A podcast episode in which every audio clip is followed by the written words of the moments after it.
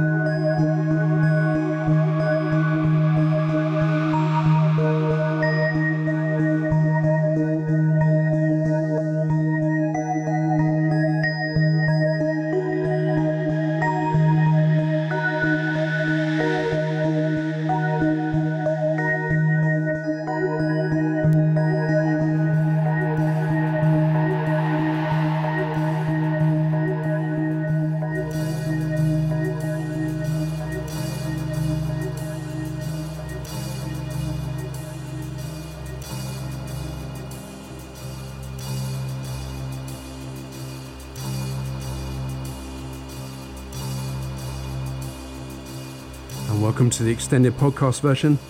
You just heard Our Mother's Meds with Why Rain Makes You Cry. And for those technically inclined, if every now and then you're hearing a little bit of a glitch, I actually quite like it now. You hear it much more on this show than uh, on White Noise, but it's something to do with Serato, which they still haven't fixed. But it really reminds me of all the weird static noises that you get on vinyl. So I'm going to put up for it with it for a little bit longer. Going to finish off with this. This is the Velvet Kills covering Shadow Play. Thank you for listening.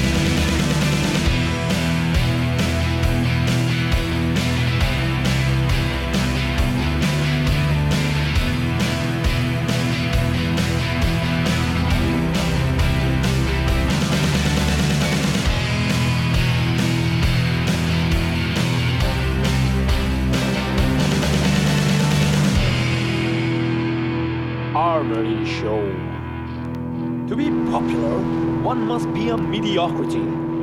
Partially polished window panes refracted light through armory show.